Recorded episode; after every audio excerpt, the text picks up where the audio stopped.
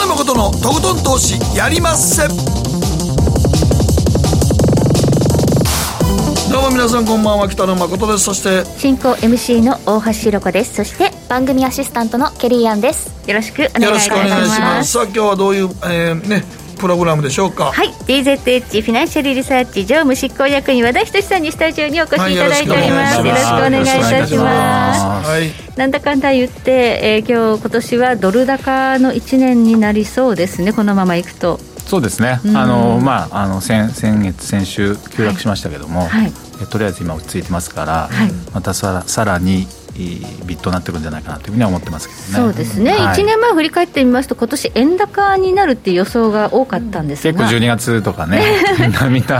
これから円高、円高なって言ってましたけど。ね 円安なる円安なるばっかり言ってましたけどね。大体当たらないもんなんですけど、ね、当たらないもんなんですけど、ね、そうするとみんなまた円ドル高になるって言ってると円高になっちゃうかもしれませんけど。来年どうですかね、はい、え来年に向けて、まあ、ここからのドル円相場どうなるか今日は教えていただきたいと思います、ねはい、そして番組後半マーケットのリアルは、えー、個人投資家で VTuber でもいらっしゃるハッシャンさんに、えー、ご登場いただきます。なんかイントネーションが違うな。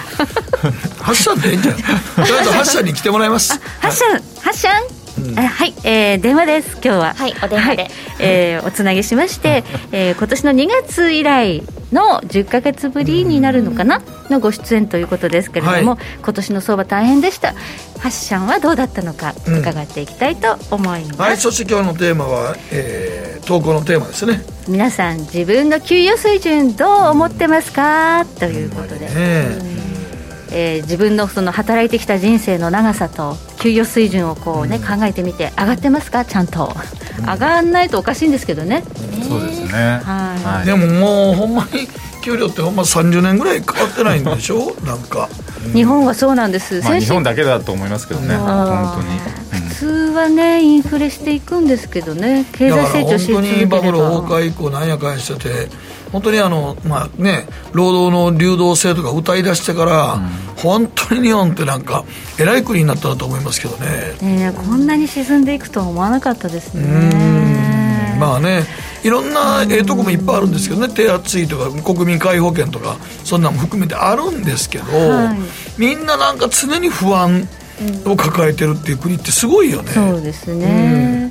まあ、あの総じて豊かになっていないんですよ、総じてこう薄く貧しくなってる薄くだんだんちょっとずつ貧しくなってる感じそうそうそう韓国なんかにも平均給与抜かれましたからね。っていう感じなんですよね。はい。皆さん自分の給与水準どう思うのか送っていただければ番組の後半でご紹介をさせていただきます。ではこの後誠とひろ子の週刊気になるニュースから早速スタートです北野誠のとことん投資やりまっせ。この番組は良質な金融サービスをもっと使いやすくもっとリーズナブルに GMO クリック証券の提供でお送りします。誠とひろこの週刊気になるニュースさて、ここからは誠とひろこの週間気になるニュース、今日一日のマーケットデータに加えまして、この1週間に起こった国内外の気になる政治経済ニューストピックなどをピックアップしてまいります。まずは今日の日経平均続伸となりました405円2000高。2万8860円62銭で取引を終了。トピックスは12.39ポイント高、2002.24ポイントで、終値でこの2000ポイント台を回復するのは11月25日。この日何があったかと言いますと、ブラックフライデーと。いうことで、うん、えー、オミクロン株が急に出てきたという報道に驚いて、日本株市場暴落した日です。えー、その時のまあ水準にまで戻ってきたということになりますね。何だったんでしょうかね。よようやく戻りましたね。うんこのまあでもやっぱりオミクロン出てきた時はね、どういう感じで広がっていくのかなっていうのがあって、まあ、重症化するのかなとかね。最初はよく分かんなかったよくは、まあ、でもただ、なんかあの、相変わらず感染率は高いんだけど、重症化はしないっていう、典型的にウイルスが変異していく中で、人間と同居しようとする動きしてますね。やっとそうなってきましたね。やっとそうなってきましたね。はい、ウイルスはだって最初はどうしても抗体ってやる、宿主殺しますからね。うまくマッチングできないんで、でだんだん変異してる間に人間とマッチングするようになってきたから、うん、そのうちあと1年もしたら、普通のインフルエンザぐらいになるんじゃないですか、うん、ぼちぼち。はい、うんまあ、本当にそのこれで重症化した事例とか、うん、死者数が増えてるっていうような国とか、ないんですよね。ないただ感染者は増えてると、うん、感染はしやすいということですね、まあ、できれば感染はしたくないですけれども、うん、まあ、なんか市場にはあっという間に楽観論が広がってるっていう感じでしょうか？今週入ってからですよね、もう、はい、はい。この月火ともうファイザーも3回打って、もう1回打ってもう大丈夫ですよみたいな。先ほど3回打っても大丈夫。もう大丈夫。そうなんですよ、はい、3回目のブースターで中和されるというね、そうですね、それで先ほどもドル円がポンと跳ねてますけどね。はい、ということで、まあ、これ、ドル円がそのままね、上がっていくのかどうか、でここまでの、まあ、経緯についても、今日は伺っていきますね、はい、えそしてアメリカ市場です、ニューヨークダウ、昨日は492ドル40セント高、3万5719ドル43セント、えナスダックも461.76ポイント高のえー、1万5686.92ポイントということで、えこちらはですね、えパウエル議長の高派シフトということで、ちょっと金利がガッと上がったときに、ナスダックなんか結構大きく崩れたような印象があるんですけれども、まあ、戻りも激しく戻ってるということで、これはどう見ればいいんでしょうね、アメリカももうこれ、また強気で押し目だったということでいいんでしょうか、うん、だからあの売られたのも結局、かなり急だったもんですから、うんうん、まあ、それの買い戻しっていうふうに考えれば、はい、別にまあ元に戻ったっていうふうに考えればちょっと当たってます、はい、いいんじゃないかなというふうに思いますけどね。なるほど、うん、まず本当にその JP モルガンがですねこのオミクロンで急落したときに、ここは押し目買いだっていうふうに言って、うん、ええー、と思ったんですけど、まあ、押し目買いだったみたいな相場に今のところなってます、ね、まあ、結果的にはそうですね。結果的になっていると。はいいう感じですね、えー、これがアメリカ市場、年末に向けてまだ高いのかどうかというところも気になるんですが、アメリカの長期債利回りが1.474%ということで、今年はあの3月に1.7%台があったことを考えると、はい、これだけアメリカがあの利上げが近いんじゃないかというようなムードが漂っているのに、うん、長期債利回りが1.4%台、この間1.3%台までいった1.3割れ寸前までいったんですけどね。はい、はいこんなになんで金利が低いのか。これ短期債は上がってるんですけどね、結局、短期金利は上がってるんですけども、はい、長期金利だけがこう下がって、まあ、イールドカーブって言ってるんですけど、うん、それがフラットニング化、今、しちゃってるというところなんですけど、はい、長期の利回りが下がって、下がって短期が上がってるので、曲線が曲線がこう平らになってるっていう、ね、あんまりいい状況あのそのフラットリンク化はあんまりいい状況のフラットリンク化じゃないって言われてるんですけど、うん、まあ、いろいろあのあの説があってそのコロナ禍から立ち上がって景気が今よくてどんどん上がっていって金利も上がっていくと。でそういう見方もあるんですけれどもその先に例えば2年後3年後景気が逆に金利とか上げすぎてしまってえーと、景気が低迷していくんじゃないかっていう、うん、そういう見方も実はあるんですよ、うん、まあ、スタグレーションなんていう言い方してますけれども、はい、そういう見方が一方であるんで、どうしてもその長期金利が上がりきらないっていうのはあると思います。うん、まあ、ただ私は個人的にはあの徐々に上がっていくんだと思ってますけれども、今そういうそのそういう見方がこうこう交錯しているので乱高下になっちゃってるんだと思いますけどね、債券市場の動きはこのこの数日間、すごいと思いますね、はい、10ベース上がったり下がったりとか、はい、ちょっと尋常じゃない債券の動きしてると思いますけどね。結構テンパってますね、債券で債券も大変だと思いますね、はい、そんな感じありますね。はいえそして、えー、WTI 原油なんですが、また72ドル台ですか、ここまで戻ってきまして、一時60ドル台まで沈んでいたんですが。あっという間に10ドルぐらい戻ってますね。ですね。昨日あの、のノルドストリーム2をもう停止するなんて、バイデンが言っちゃったもんですから、はい、それでまたわーっと上がっちゃいましたよね。はい、あのウクライナ情勢が結構緊迫化してるんですね、はい、あのロシアが10万近い軍をウクライナ国境にこうまあ、今、集めてるんですね。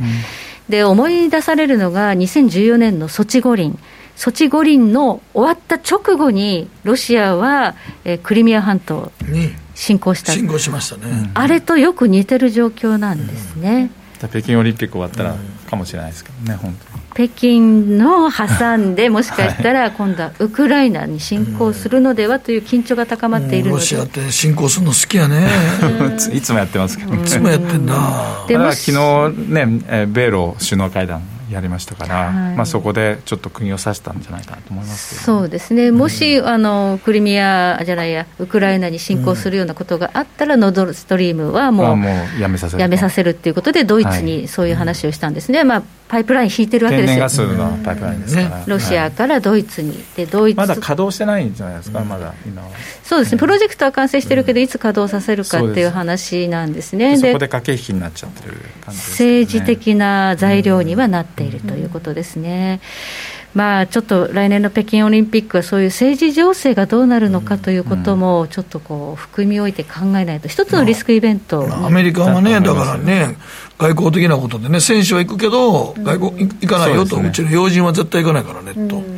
外交的ボイコット。日本も外交的ボイコットするのかどうかね。日本は一応し行かないと言ってますけどね、うん、あの閣僚は行かないと言ってます、ね、表明はまだしてないですね日本は、うん、まだ表明してない。その方向で調整中って言ってましたけどね、アメリカに続いてオーストラリアは表明してます。イギリスもやもうもう行かないです、うん、そうですね。だから日本は国益を考えて判断するっていうところで止まってます、ね、まあ、ただ中国にとっても別にあの選手が行く行くわけなので、まあ、選手が来るんやったらまあ別に多分中国側からするとあの別に招待しもしないしっていうことに多分なると思うんですよ。なるほど。招待してないんだから別に。そう言ってますね今もすでに、ね。はいはい、だからまあ別にあのそれで終わっちゃうような気がしてますけどね、うん。まあ、選手をボイコットさせるね。昔のオリンピックみたいなことはないのなら。うん、うん。まあ、開催はされると思うんですが、うん、あのそれぞれの国家の、まあ、政治スタンスっていうのがはっきりと分かれてくるので、うん。ね、日本がどうするのかというのも一つのリスクイベントになってくると思うので、ね、気をつけていきたいです、ね。はい、あとはちょっと台湾情勢なんかも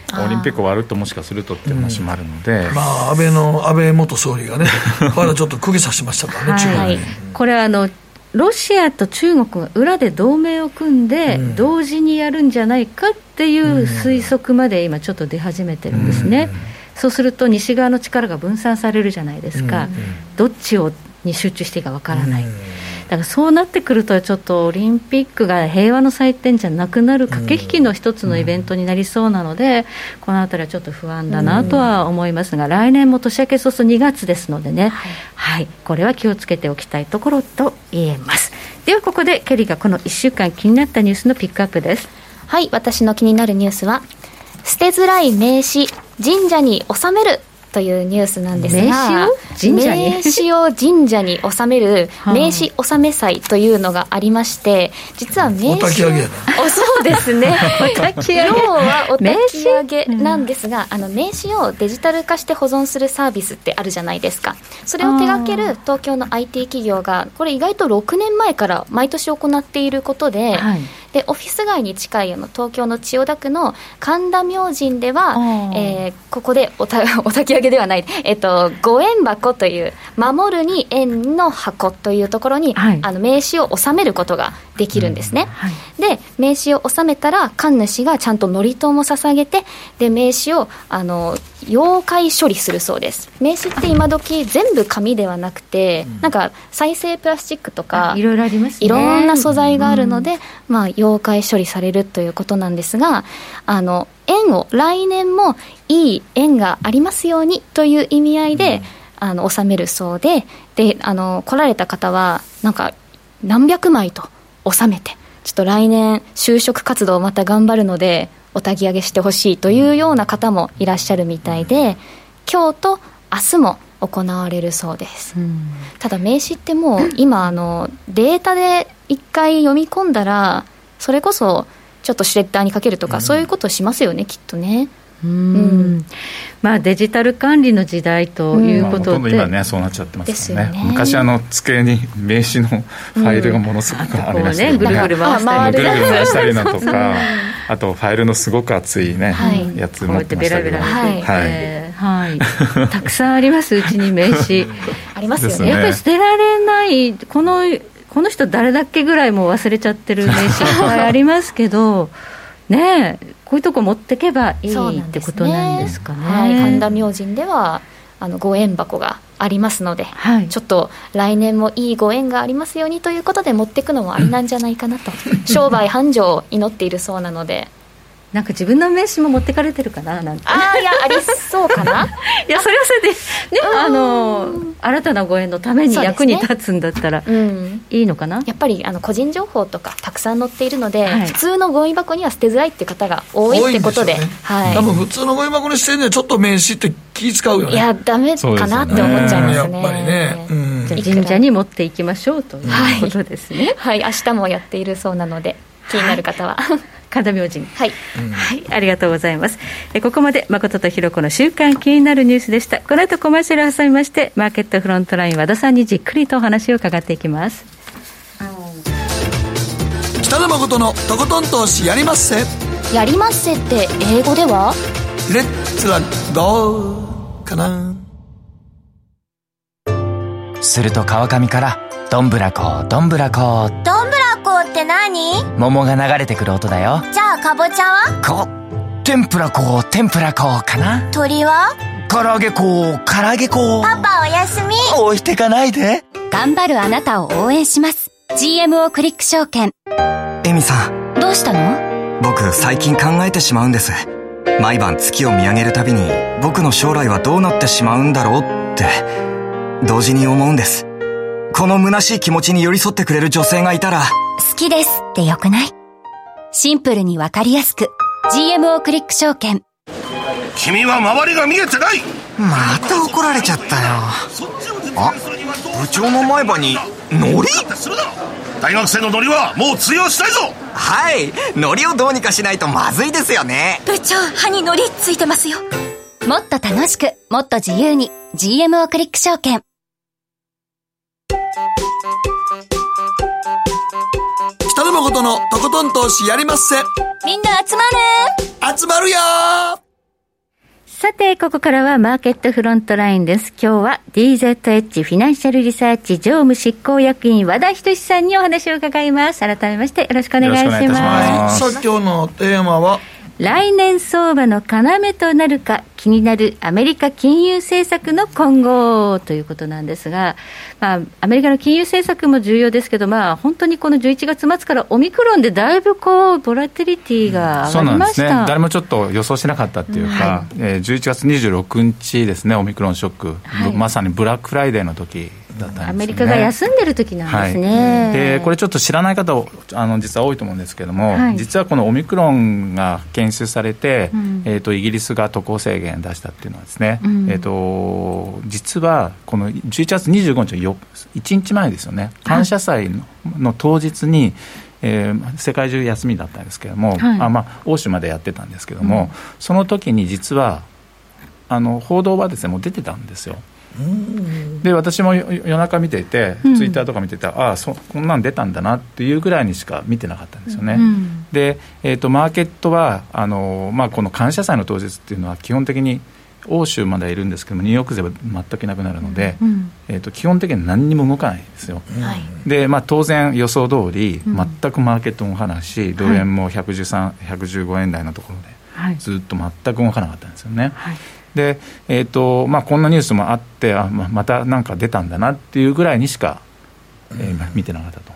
で多分市場も、はい、あのその時にその時に反応すれば翌日の急落がなかったと思うんですけども、はい、なかったと。でで翌日のそのブラックライドの日本時間に26日のもう朝、私もはっきり覚えてます朝8時ちょうどなんですけども、8時ちょうどに大手のベンダーが、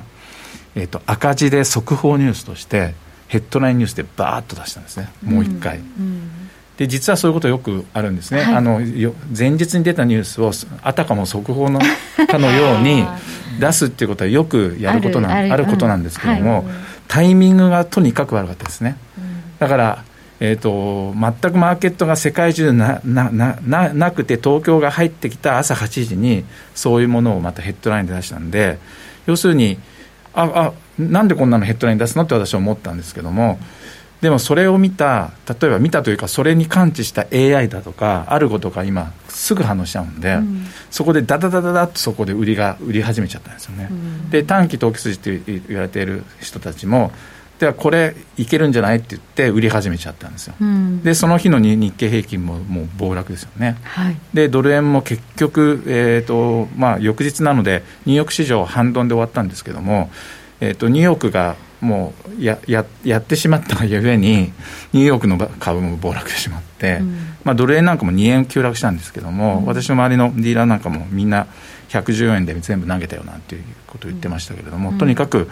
えー、積み上げていたドルのロングを全部そこでもう損切らざるを得ないと。こういうような状況になってしまうと、うん、いうことですね。だからマーケットが全くない中で、えー、こういう動きになってしまったのでとにかく突っ込んでしまったという。こと。はい。まあ、アメリカの感謝祭っていうのは、日本のお正月みたいに、もうみんなあの実家帰って、かなり休んでるんですよね。基本的に休んでて、うん、あの家族が集まってっていうことで、うんうん誰もあのマーケットは見てないような状況そんな時に日本市場すっかすかで薄いところで材料視されちゃった、ね、はい、でしかも前日のもうオール、まあ、我々オールドニュースって言ってるんですけどもこんなの昨日出てたじゃんっていうようなニュースだったんですよ。ですけれども、オミクロンって言っても、な何のことっていうことで、よくわからないっていう話になって、大変だ、大変だっていうことで、要するにマーケットよ、よくわからないっていうことに対して、すごくリスクオフになりますから、わからないっていうことに対して、売ってしまって、しかもマーケットがほとんどなくて、スカスカだったっていう、うそういう状況、ね、動いてないところでね、いきなり投げたら、はい、いきなり下がりますからね、ガーッと。でそこから、まあ、オミクロンのことがだん徐々に徐々に分かってきたんですけれども、やっぱりそこから調整になってしまったっていうことですよね。はいまあ、そのオミクロンは意外と大丈夫かもしれないみたいなムードが出てきて、先ほどとうとうファイザーのそうです。それがこの今週に入って、月曜日にファウチ所長が、はい、えー、多分重症化しないだろうと、うん、大丈夫だっていうことを言って、昨日は CNBC の、うん、えっと、ジム・クレーマーっていうあの、バイバイバイとか、セルセルセルって叫ぶ人がいるんですけど、あの有名な人が、そのそのおっさんが、あれですよ。鼻水みたいなもんなんだからっていう。鼻水が出るぐらいの程度のことなのになんでそんなにあの反応して売っちゃうんだと、今変えようって言って、えー、楽観論になるわけですね、はい、で今日またファイザーが3回目の、えー、3回打てばもう大丈夫だっていうことを言って、はい、えー、先週までのちょっとこのリスクオフのちょっと行き過ぎたリスクオフの動きが今週に入っても一転してコロッと変わってリスクオンになってきてるっていうのが、まあ、今のマーケットの雰囲気ですよね、こんなものに巻き込まれたら、本当、ひとたまりもないっていうね、うん、ボラティリティだったかなと思いますけれども、で結局、ドル円もですね、はい、結局それで112円台まで、うん、結局2円のミドルまで売り込まれたんですけれども、はい、そこから今、買い戻しが入って、ちょうど今、113円台。の後半、110円台に行こうと今、してるんですけれども、はい、実はですね、このドル円はポジションが今、まあ、今もお話ししているように、115円台まで積み上げてたロングが、そのオミクロンショックがあったがゆえに、基本的に全部、えー、排除、もうなくなっちゃってるんですね。その投資投機的なポジション。投機的に彼うん、彼らは要するに逆にショートにしちゃってる。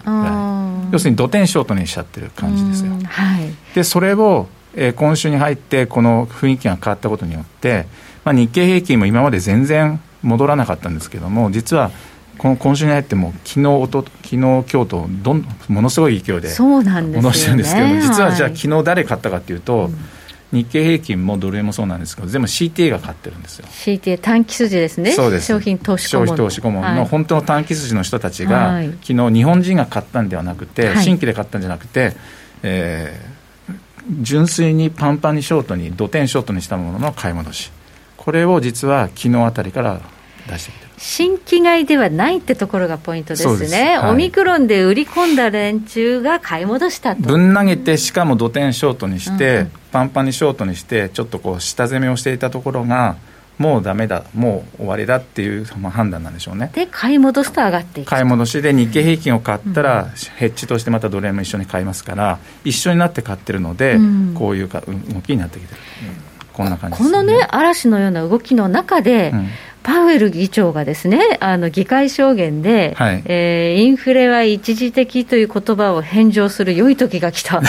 12月の FOMC ではテーパリングの加速の議論をするだろうみたいな、一方でそんなことまで出てきちゃって、ね、こんな時に言うかって、私、びっくりしたんですけど。私もびっくりしたんですけど、実は付箋があってですね、はい、これは、うん、あの 11, 1月22日ですかね、はい、えーと、バイデン大統領が次期 FRB 議長の指名を行いましたよね。なかなか指名されなかったんですよね、オミクロンショックの前なんですけれども、うん、感謝祭前にその指名があったと、はい、でで、まあ、実は議会でいろいろ反対、賛成がいろいろあって、うん、えパウエル議長、再選はだめだって言ってる人が半分ぐらいいるんですけれども、うん、やっぱりそれをこうなだめたいと、議会の承認をなければ指名ができないので、それを並べるために、パウエル議長一人だけではなくて、えー、もう本当に異例中の異例なんですけれども、ブレーナード理事を副議長として、はい、えー、もうセットにして指名するっていう、うん、そういう技を使っていたんですよね。うん、で、これでおそらくまあ指名されると思うんですけれども、そうじゃあ、でその時に私もこれ、ライブで見てたのですごくびっくりしたんですけども、バイデン大統領が紹介をしますと、次はこの2人にやってもらいますと、でえーと、その後2人が一言ずつ挨拶するんですけども、記者の前で。めちゃくちゃ不機嫌そうな顔してるんですよ。そうなんだ。そうだったんですか。はい、不機嫌。めちゃくちゃ不機嫌です。特にあのブレーナードはあの女性だから、すごく顔に出て出てよくよく分かったんですけど、はい、あのブレーナードさんめっちゃ不機嫌じゃんと思ったんですけどね。はい、で、えっ、ー、とパウエル議長とブレーナード理事理事が2人口を揃えて同じこと言ったんですね。でこれからはインフレに一番コミットメントする。でえーと、FOMC の中でももうもう一番のハト派って言われてるブレーナードさんとパウエルさんだから、そ、ねはい、の2人がインフレにコミットするなんていうことを言う言うっていうこと自身がもうびっくりしたびっくりですよね。はい、うん。で市場はこれ何かあるなって私もびっくりしたんですけども、はい、そうそうこうしているうちにこのえアメリカの上院の銀行委員会でコロナ救済法の議会証言が行われたんですけども、うん、そこで先ほど大橋さんおっしゃったように、うんもう今までその耳にタコができるくらい聞かされていたインフレは一時的という言葉ですね、トランジトリーという言葉なんですけども、うん、トランジトリーという言葉をもうここれからは使わないと、うん、使使わない時期が来たって言ったんですよね。はい、で、えーと、はあっていう感じだったんですけども、であのみんなびっくりしちゃったわけです。で、えーと、使わないって時期が来たといって、もう12月の来週ですよね、12月の14、15に FMC があって、そこでテーパリングを加速させるっていうことも、もう明言してると。これはその大統領からの圧力で私はおそらくもう大統領に、バイデン大統領に、えー、と今、本当に今、えー、と米国、インフレで市民生活のレベルでも困っちゃってると、で支持率も今、どんどん下がっちゃってるんですよね、で選挙もまた勝てなくなるというような状況になってますから、どうしてもインフレをなんとかしなきゃいけないと、だからお,、えー、おそらくですけれども、この2人に再にその任命するけれども、その条件として、とにかくそのインフレのことを真っ先にやってくれっていうことを、多分交換条件として出したんじゃないかなと思うんですよね。そうでないと、ちょっと整合性が取れないというか、それまであれだけ大丈夫だ、大丈夫だ、一時的なので大丈夫だって言ってた人たちが、ころっと変わってきたっていうところですよね。で、これはもう完全に FMC の中でも、高価の人たちがどんどんどんどん勢力を出してきていて、もう方向転換というか、うん、まあ、自己否定にも近いような今、形になって、うん。はい、えー、完全に転換しちゃってると。でそう考えるとえー、もう12月の来週ですけれども、今、150億ドルを300億ドルにもう倍増するっていうマーケットはもう織り込んでますよね。量的緩和のテーパリング加速、ねはい、テーパリングを月が、月額150億を300億にすると、はい、そうすると、11月、12月に150億ドルずつやって、今、トータル300ですから、うん、あと1月、2月、3月で3回300やれば、1200なりますよね。はい、で3月末ではもう完了してしまうという形になります。前回、リーマンショック後の QE のテーパリングは9か月そうです。ちょちょっとずつやってましたけども、もう加速させて、もうたった5か月 ,5 ヶ月ですね、今回5か月になる可能性があるんです、ね、だから結局は来年の、来年の4月からはいつでも利上げができるっていう状況を作るということななんだと思うんですね。ですぐ利上げをするかどうかはまだ分かりませんけれども、今、マーケットのメイン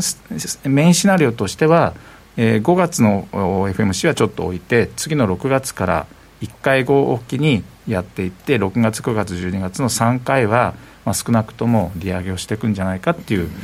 そういうもう今マーケットとしてはメインシナリオになってきてるんです、ね、もうコンセンサスが醸成されているそうなってます、まあ、だから基本的にもう、うん、おドルの金利がどんどん上がっていくと、うん、で日本はもうもうご存知のようにいつまでたっても金利上げるなんていう状況じゃないですから、インフレにならないですから、ね、むしろ今日 GDP にしましても、マイナスマイナス成長ですかね、3.6%なんて、はい。はい、なんか日本、ずっと何回も GDP 見てると、リセッションしまくってるよね。だから世界、世界中が今、お金じゃぶじゃぶにして、えー、お金も配って、個人レベルにも現金給付だとかして、こうお金を使わせて、インフレになってしまあ、インフレになってきてるんですけども、そうではなくて、日本だけが、もう金融政策自身も今、完全な失敗の状況になってますけれども、その利上げ利上げとかから一番遠のいてる国ですから、そう考えると、もう普通にドルのドルが上がっていくっていう状況にならざるを得ないと思うんですよね。であと、この今回、オミクロンショックで112円台まで下がったときに、そこからなんでじゃあ下がらなかったかっていうことなんですけども、実は113円というところがですねすごいポイントになってるんですよ、うん、113円ちょうどなんでですか？でここはですね実はあのーまあ今年12月からえ昨年の12月からどんどんどんどんドルが上がってきてるんですけども、ドル円上昇しました。で、例えば昨年の2020年のそのコロナコロナのショコロナの話がこう世界中で問題になって乱高下しましたけれども、うん、その時112円の20銭ぐらいだったんですね、その時の高値が。はいはい。1, 1年前が、はい、で、えーと、100 103円とか104円ぐらいまで落ちて、そこから上がってきたんですけども、はい、その日本の輸入企業っていうのは長期為替っていうのを予約を取っていて、はい、例えば1年とか5年とか10年とか、はい、その長い期間ある一定のそのレートで為替のレートでドルをか長期にもう契約しちゃうんですね。いくらで契約をするんですね、はい、予約をするんですけども、そういう長期為替の予約をするときに、えー、やっぱりコストがかかりますからなるべくコストを下げたいと。でその時にですね例えばじゃあ104円とか105円の時にえーと、じゃあ去年のコロナコロナの時に112円の20銭ぐらいが高値だからまあそこが一番上だとしてちょっとこうバッファーを取って113円ぐらいまではそこまではいかないでしょって言って、うん、多分銀行のディーラーとかはお客さんに言うわけですよね。はいうん。うん、113円にまで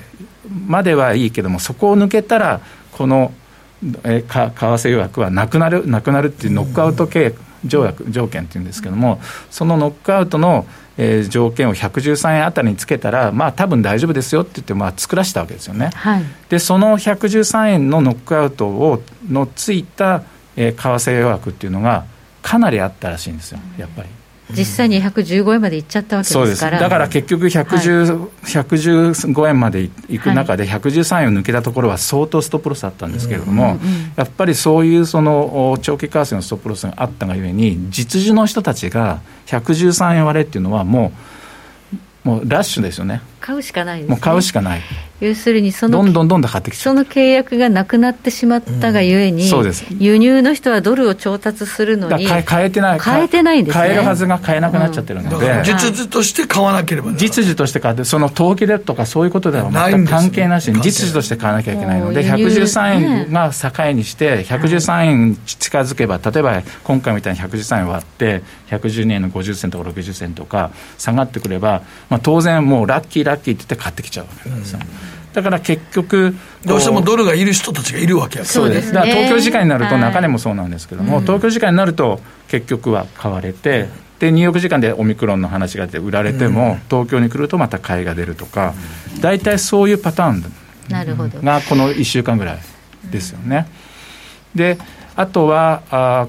特に今週に入って、えー、日経平均を結局もう怒涛の買い戻しに入っていてえー、ヘッジファンド等々も買い始めていると。で、えー、あとは資本ですよね、政府とか、はい、まあ、年金なんかもそうですけども、はい、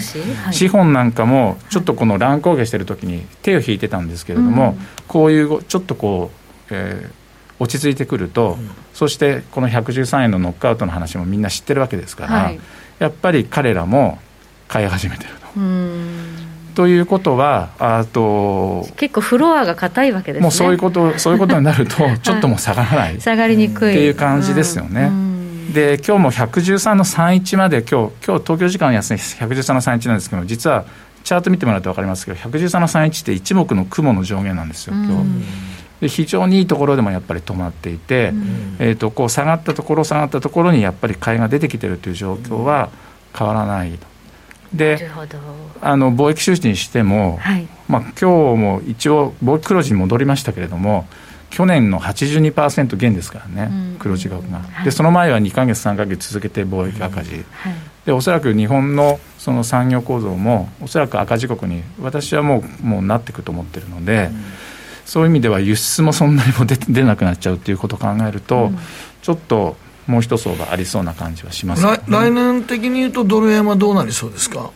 えっと、2016年に118円台というのがあるんですよ、うん、あの、はい。えー、戻り高値です、ね、そうです、そうです。あの、はい、トランプラリーの時ですね、うん、トランプラリーの時に一番上、118円の66銭というのがあるんですけども、うん、そこはとりあえず、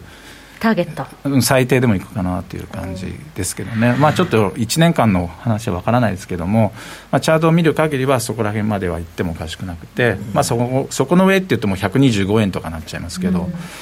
えーと、そこまでなるとちょっと分かんないですけど、今の勢いでいくと、今の勢いでいくと、118から120っていうのは、別に普通、まあ、普通にチャート的に見ても大丈夫かな、はい、普通にいくレベルじゃないかなというふうに思ってじゃあ、まあ、長期的にはドル高、円安と。それは、まあ、あの今年1年、ドル高続きましたけども、じゃあ、来年す、すごく一転して円高になるなんていう感じでは、まあ、ないよね、考えられないですね。日本の円が高くなるってことがもうあんまりなさそうな気するもん。結局、だからドルと円のパワーバランスでいうけども、ドルが、ドル高やから、基本的にドル高なんだと思うんですよ。ドル高やからね。で、ユーロにしても、ユーロはもっとチャート見ると分かりますけど、完全に今、下抜けちゃってるんで、うん、おそらく 1, 1割れだとか、1.1割れとか、うん、あかなり1.05とか06とか、そこら辺までうわっていっちゃう可能性は、十分あると思いますけどね。はい、わ、はい、かりました。ここまで和田仁さんにお話伺いました。どうもありがとうございました。ありがとうございました。北野誠のとことん投資やりまっせみんな集まれ行かしていただきます GMO クリック証券の CFD では日本225や米国30など世界各国の主要な株価指数原油や金などの商品レバレッジ ETF リート ETF 外国株など世界中の金融資産を買いからも売りからも手数料無料で手軽に取引することができます。今まで気になっていた世界中のあの指数、あの銘柄、あの商品に投資ができます。パソコンからスマートフォンまで高性能なトレードツールも魅力。CFD も GMO クリック証券。GMO クリック証券株式会社は関東財務局長金賞第77号の金融商品取引業者です。当社取扱いの金融商品のお取引にあたっては、価格変動などの理由により、投資元本を超える損失が発生することがあります。お取引をする際は、当社のホームページや契約締結前交付書面にて、手数料などの諸経費及びリスクについて十分ご確認ください。北野誠のとことん投資やりまっせ。もう寝る暇ないわ。なのに肌ツヤツヤ、ツヤツヤ、ツヤツヤ。マーケットのリアルということで今日は、個人投資家 VTuber ハッシャンとお電話がつながっています、はい、どうもこんばんは。こんばんは。はいこんばんは。すいません呼び捨てで。いやいやまあハッシャンでいいでしょう。とりあえずは。こんばんは。はいえ2月にちょっと今年出てもらったんですが、はい、あれから約10か月経ちますけどもどうですか？成績の方は。そうですね。実は2月ですよね。実はあの頃とはあんまり変わってないという感じですね。うん、えー、ってことはあんまり銘柄もそんなにいじらなかった。そうですね、ちょうど、まあ、ちょっと見てみたら、日経平均も実はその頃と同じぐらいに低迷し言われてみればね。低迷した感じで。はいそう、今年は日経もなんかそうですね。行ったり来たりで、ね、一度3万ぐらい行きましたけども、2万8000円から3万の間行ったり来たりしてるだけですからね。はい。なんか9月ぐらいですかね、一時かなりその選挙前ぐらいでしたっけ、あの上がったことがあったと思うんありました、ありました。その頃にまあ一緒に上がった感じで30%ぐらい上がってたんですけれども、選挙が終わってちょっとショック的なオミクロン株とかそう、ね,、まあ、そういうことが出てきて、まあ、岸田総理になってなんか喋るために下がってましたしね。ええー、そうなんです。はい。そのまま連動して下がっちゃったみたいな感じで、うん、今本当にそういうほぼ一緒にスタートに戻ったそうですね。前回出てもらった時はあの四季報の速読から銘柄選ぶっていうあのスタンスはあんまりまだ変わってないんですか？そうですね、四季報は今年、まあ、来週ですね、ちょうど新春号っていうのが、あそうです、四季報、新春号出ますね、はいはい、はい、今回もまた速読しようかなと思ってるんですけれども、あの四季報をペラペラと1ページ1秒ぐらいでめくっていって、うん、緩やかな右肩上がりの成長株を探すということで、うん、まあ、それで今年はまあただですね上がったやつがそんなになかった感じはするんですけれども、うん。最後来週またやってみようかなと思ってます。なるほど、ね、まあ、基本的に指揮法を見た時のあのまあ、月足チャートとか見て緩やかに右に上がってるやつをまず見るっていうところなんですよね。そうですね、まあ、その後で決算を見ていくみたいな感じの流れでやってます、ね。うん。はい、その決算の読み方ですが、えー、決算書3分速読からの10倍株の探し方という本が橋田さん話題ですけれどもはい。あありがとうございます。決算書を3分で速読するっていうこの技も本に書かれてるようですが、うん、どのようにされてるんですか？そうですねあの、まあ、おかげさまでこちらの本が10月に発売して2か月で、えー、4冊まで増刷されておい。ただいているんですけれども、はい、基本的にですねその決算書から上がる株と、まあ、下がる株を見分けるっていうふうな形の本になってまして、うん、まあ、先ほど、まあ、例えば四季報だと、まあ、主にチャートを探すんですけれども、はい、それに対比するような形でですね、まあ、決算書の、まあ、最初は3分っていうのは1ページ目ですね、うんうん、決算書の1ページ目の、まあ、例えば売上とか、はい、まあ、利益の伸びが去年よりどうなっているかとかっていうのをまあ見まして、はいうん、基本的にはその増収増益っていう利益と売上が両方増えていて、うん、で今期の予想も会社予想も増収増益であるっていうふうな銘柄を、まあ、探すっていう形ですね、うん、で、まあ、ととりあえずまあ増収増益がないとね、ええ、成長していって株価上がっていかないですからね、うん、ええそうなんですね。で増収増益であれば、まあ、できれば1年だけでなしに過去に遡っていきまして、はい、その過去で、まあ、3年とか5年とか増収増益が続いていて四季報のチャートのように緩やかに伸びていれば、うん、まあ、それがこれからも上昇が続くかなという当たりをつけるという、うん、その当たりをちょっとコツを本の方に書かせていただいて。だから発散の理論でいくと、はい、割と成長株の長期投資と言っていいのかな？そうですね、あのどちらかと言いますと、まあ、私も今年もうほぼ1年売り買いしてないんですけれども、3年とか5年ぐらいかけて、まあ、じわじわと上がっていくというようなのが、うん、あのやり方になりますね。なるほどね、はいはいはい。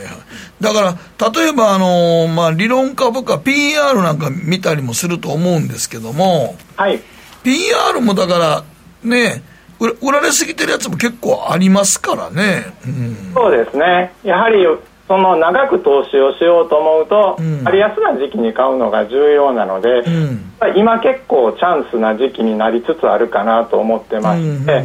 いくらまあ高い時期に買ってしまうとどうしても今回のようなちょっとね先週ぐらいとかかなり下げてたところに含み損になったりしてしまうんですけれども、うん、いう緩やかな右肩上がりのやつをまあ、なるべく安いところで買って長く持つっていうふうな形にできればというやり方、ね、そういうやり方が一番合ってるやろということですよね。そうですね。あの、それほどその、なんていうんですかね、株価を気にせずに、ちょっと距離を置いて投資できる、うん、まあいいかなという、自分に合ってるかなと思ってます。うん、だからまあ、あのー、橋さんのやり方やったら、まあ3年先とか5年先に売るような感じのイメージなんですね。はいそうですね、まあ、ですので、例えばまあその3年先、5年先で、まあ、会社さんによっては、決算の説明資料とか中期計画とかで、うん、この会社はまあこのぐらい3年で2倍を目標にしますとか、うん、そういう積極的な成長目標を出しているようなところをまあ、調べてあのちゃんとそのその通りになってるかどうかというふうなのが見れれば結構あの面白いかなというところ例えばね今なんかこの12月 IPO かなり日本多いですけど、はい、IPO なんかはどうしてはるんですか？IPO はですねまあちょっと言いにくいんですけど、うん、1年寝かせてから調べるぐらいな感じが私の、うん、すぐにはやらない、うん、あすぐにはやらないそうですね、まあ、ちょうど来週、指揮法が出るので見ていただいたら分かるんですけど、8割ぐらいは外れなんですね、IPO。たまに当たりもあるんですけど、まあ、有名どころでもメルカリさんも1年ぐらい経ってから上がりだしたとかですので、どうしても割高な時期になってしまうんですね、IPO 直後。だから IPO ってだから、結局1年とか2年近く経って初めて見て、この企業が残っていくかどうかっていうところなんですよね。そうですねやはり最初人気があるんですけれどもちょっと息切れしてくるようなことがありますので、うん、そこを1年ぐらい見極めるとちょうどいいかなと思います、うん、だから逆に言うと株価がずっと1年ぐらいあんま変わらんところではここが今のとりあえずそこなんやなっていうのが分かる方がいいんですよね。そうですね。はい。うん、そのうちまあ業績が本当に決算を IPO 後の決算でちゃんと出してくればあのそこは株価も反転したりとか、強くなったりしますので、やっぱり実績を見たいですね。うん、だから逆にあの、逆にっていうかあの、時価総額気にしてます？時価総額は、そうですね。そ、こまでは気にしてないですね、うんうんうん、報酬増益かどうかとかの方を気にしています。なるほど、だからそう考えたときに、まあでも今なんかちょっとね、成長株多いマザーズが結構だめじゃないですか、今。はいはい。うんまあそうですね、今はですね、ちょっと需給的に、まあ需給がね、今ね。うん、ですね。ですので、信用残であったりとか、本当に積み上がってて、なかなかしばらくダメかもしれないんですけれどもね、材料が出ると崩れてしまうので、もう少し時間がかかるかなと思うんですけれども、まあ、逆にそういう時期はチャンスでもあるので、まあ、ちょっと目をつけておいて、あのそういう需給が改善したときに、うん業績と伴っていればというふうな形でちょっと一歩距離を置いて見ているのがいいのかなと思います。だからまあ IPO の株なんかもやっぱりさっきおっしゃっていた1年とか1年半経ってまあねその後の全然決算発表のいや見見極めてからの方がいいねっていうことですよね、うん、そうですね、まあ、そちらの方が安全かなという、ちょっと安全寄りですね、長期な、うん、まあ、あのあんまりだから、どっちかというとインデックスよりも、あの、発社は個別銘柄でやってるってとこですもんね。そうですね。個別銘柄ですと、そのファンダメンタルズが強いか弱いかで、うん、判断できるので、まあ、比較的ですね、外部環境に左右されにくいところがありますので、うん、そういうのもちょっと、あの、メリットかなと思います。うん、まあ、どっちかというと会社が例えば、あの、海外で展開必要な会社は日本がどうなろうと関係ないんですもんね、ある部分。そうですね。特に例えば今だと半導体関連とかがそうですけど、うん、なかなか国内の方はあの景気があんまり良くないってなっても、うん、半導体関連株とかは、まあ、ほぼ売り上げが半分以上海外になってますのでそうですね、海外の方がしっかりしてればあのあまり気にする必要がないっていうようなところがいいですね。そうだから今なんか例えば海外の半導体が日本では半導体作ってないから政府も応援しよう思ってるけど、実は半導体にまつわる研磨するとか、はい、いろんな関連する企業は日本多いですよね。そうですね、はい、さまざまな製造装置とか、あとは、うん、あの原材料であったりとか、うん、それぞれ、まあ、製造装置関係とかですね、うん、ところであの実は結構縁の下の力持ち的な会社がたくさんありまして、うん、実際に業績も右肩上がりで拡大して株価も連動して上がってますのでね、うん、まあ、そういう指揮法とか見てもピックアップできると思うので、まあ、調べてみたら面白い会社結構多いと思います。なるほど。あの今今後ですね、はい。まあ、今年はあまり動かしてないっておっしゃってましたけど、はい。まあ、来週の四季報のは当然、まあ、注目イベントなんですけど、それ以外で注目分野とか注目銘柄があったら教えてもらってよろしいですか？はい、えー、っとですね、私はですね、VTuber をやってますので、うん、その VTuber なりにということで注目しているのがやはりメタバースになりまして、はい、まあ、これはやはり仮想空間とかで、例えばその日本だとあのツイッターとか2チャンネルで匿名のコミュニケーションとかが結構盛んなんですね、うん、私自身も VTuber としてあのまあ、そういう二次元のキャラとかでやってるんですけど、うん、そういう状況でコミュニケーションに参加したりとか例えばテレビ会議とかって Zoom とかなかなかやりにくいんですけど、うん、メタバースになったらそのアバターとかでそういう場に参加ああなるほどねそういう夢があるので、はい、そういう技術を持ったところが出てくるのを楽しみにしています、そうか。アバターが自分の代わりに喋ってくれたりするわけやね。そうですね。マイクロソフトがそういうあの開発をするとかも表明しているので、うん、競争が激しくなってくると思います。うん。日本どうなんですかね。日本勢はですねそのやはりアバターは結構強い分野でして、うん、日本のキャラクターとかキャラビジネスには強いですので、うん、あのまあ、オリジナル以外にもそういうキャラクター資産を生かしたあの使い方とかっていうところでまた注目企業がいくつかありますので、そういうところも楽しみかなと思います。この間なんか龍のなんとかの映画もそれやんなそうですね。あのなんか女の子が全然いけてないねんけど歌歌ったむちゃくちゃうまくて言うて、はい、っていうやつ。あれも完全にアバターですもんねあの映画もね。はい、うん、で注目の銘柄ありましたら？そうですね。ちょっとまああのー、もう上がっちゃってるんですけれども、うん、私が個人的に注目してるのはスノーピークさんですね、うん、アウトドア関係なんですけれども、うん、ここは中期計画をまあ発表してたんですけれども、まあ、それを前倒しで達成して新しい中期計画を、まあ、前回の決算の時に発表してまして、うん、3年後に2倍っていう目標を出して、はい、特に欧米の方にどんどん進出をするっていうことで、うん、そこを成長原資にしてますので、うん、あのその通りいけば、まあ、海外で成長すれば面白いかなと思ってます。はいまあ、今あの、日本の企業、全体的に業績悪くない、まあ、むしろいいのに停滞しているという状況ですもんね。そうなんですね。はい。この需給が悪化しているとか、あるいはまあちょっと海外勢が日本に注目していないとか、なかなかこう上がりにくい状況ですが、まあ、そんな時だからこそ、いろいろこう物色していきたいというので、今、ウォッチしての何銘柄ぐらいあるんですか？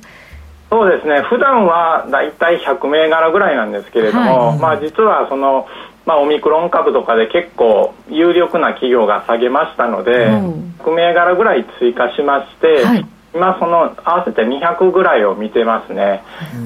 それから、まあ、これからですねさらに上がるのか下がるのかでちょっとふるいをかけて、うん、まあ、来週の四季報とかも込みでちょっと厳選していきたいなと考えてます。まあでもあれですよね。あのなんか日本株はもうほんまに日経平均とか見てると、でマザーズ見てるとなんかちょっと辛いねんけど、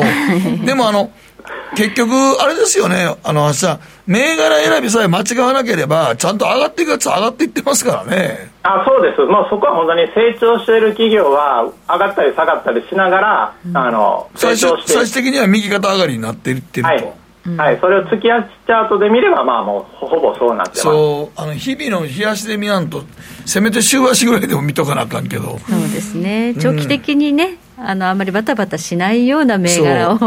だってね、はい、なんかなんやかんや言ってるけどね僕いつも思うんですよ。新月価格なんかね、うん、あれ10年前にずっと買っといてほっといて買ってんと思うもん。そうですね。はい。僕ら十何年20年近く前に新月価格の配信してたで。してましたね。はい、うん、それをなぜ買っといてほっとけへんやろと思って。なんで売ったり買ったりやたらやってしもてやってしまうんですよね。長く持つのって大変。いやだからその頃から新月価格って素晴らしい企業が言ってたのを。でもその時も株価が高いと思ってたんよ結構みんなその当時の水準では。でももっと上がるんですよね。うん。はい。そしたら10年後15年後ちゃんと何倍にもなってんね、うん、でしかもいまだにちゃんと半導体でも名前が出てくる。はい、うん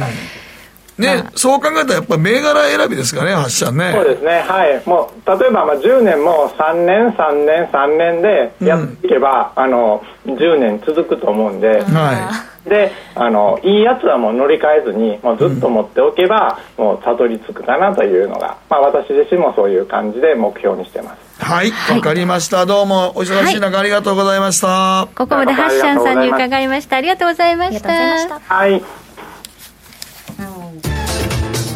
北野誠のとことん投資やりまっせ。やりまっせって英語では？レッツはどうかな。エミさん。どううしたの？僕最近考えてしまうんです。毎晩月を見上げるたびに僕の将来はどうなってしまうんだろうって同時に思うんです。この虚しい気持ちに寄り添ってくれる女性がいたら好きですってよくない？シンプルにわかりやすく。GMO クリック証券いらっしゃい。ご注文どうぞ。うんと大盛りラーメンにトッピングでチャーシューコーンメンマ海苔それに味玉白髪ネギで。ああバターとワカメも。全部のせい一丁。シンプルにわかりやすく。株式 FX は GMO クリック証券。ねえ先生好きって10回言って。それ10回クイズでしょ。いいから。じゃあ好き好き好き好き好き好き好き好き好き好き僕も先生好もう思わず笑みがこぼれる。株式 FX は GMO クリック証券。さてここからは皆さんからいただいた投稿を紹介していきます。今日のテーマ今の自分の給与水準どう思う？ソユーズさん入社以来自分の給与水準高いと思ったことは一度もありませんがでも私酒飲まんしギャンブルもしないしタバコも吸わなきゃゴルフもしない。だからやっていけたんですよと。でも家族と友達と結構楽しくやってますせってことですね。はあつつましいですね。でもつつましいっていうか僕ら余計なことしすぎてんねやと思うな。ほんまにそう思うわ。はい、はい、中堅さんは介護職ですが給与水準はどうしても低いと言わざるを得ません。しかしコロナ禍でも順調に昇給もありましたしこの秋からは資格手当や勤務手当が上がりました。ただ夜勤をしないと貯金ができないので厳しいことには変わりありません。やっぱり厳しいと感じてるんですね,、マーティさんです給与水準今の会社に入社して32年になりますが、はい、昔と大して変わらんなが本音です。入社したての頃のボーナスもしばらく上がりませんでしたね。上司に上がってないと文句を言うと明細をよく見ろ。500円上がってるだろと言われてがっかりしたことがありました。仕事と責任は増えるけど給与は増えない。これで増税されたらおかしくないですか、まあ、でもみんな今でもほんまあの社会保険の結構保険料高いのよね。上がってんですよ、ね、保険料あれ知らん間に上がってるよね。上がってると思う、うん、そうですね。太郎ラモさんから海老名市在住の40歳でございますが個人事業主と家庭教師やってるので安定はしませんがでもサラリーマンやった頃の12年前に比べると年収は4倍ほどなってます。結果笑いです。個人事業主は帳簿を青色申告に出して控除を受けたり接待交際費や交際費を経費で落としたりするのでだいぶ恵まれてるなという実感があります。でも個人事業主は一般サラリーマンの方と3倍稼いでトントンですからね。そうですね、うん、これは僕言われますけども、はい、そうですね、うん、そうだと思います。何の保証もないという保証もないんですよ。もう仕事いつなくなるかわからないというとこもあるからね。ね。はい、はい、時計のあれは23時27分を回っています。北野誠のとことん投資やりまっせ。この番組は良質な金融サービスをもっと使いやすくもっとリーズナブルに GMO クリック証券の提供でお送りしました。さて12月今週来週ですけれども来週の FOMC15 日大注目ですけど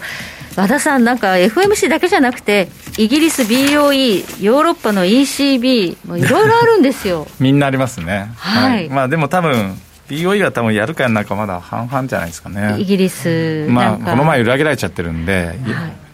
2日前にやるって言ったのに結局やらなかったですから、ね、イギリスはいい加減ですもんね。ちょっと今のあの総裁が、はい、あの嘘つけなので ちょっとマーケットはまだ信じてないです、ね、信じてないという、まあ、ただ FMC はもう確実だと思ってますけど確実にテーパリングの加速をやるだろうと、はい、い。うことで、えー、中央銀行の政策の転換というところにも今月は注意が必要と。そうですね。まあ、大きな、えーと、特に米国の大きな転換点だと思います、はいありがとうございます、えー、ここまで和田仁さんそしてハッシャンにお話伺ってまいりました。はいどうもありがとうございました。おやすみなさい。そうか。俺らホッシャンの言い方だ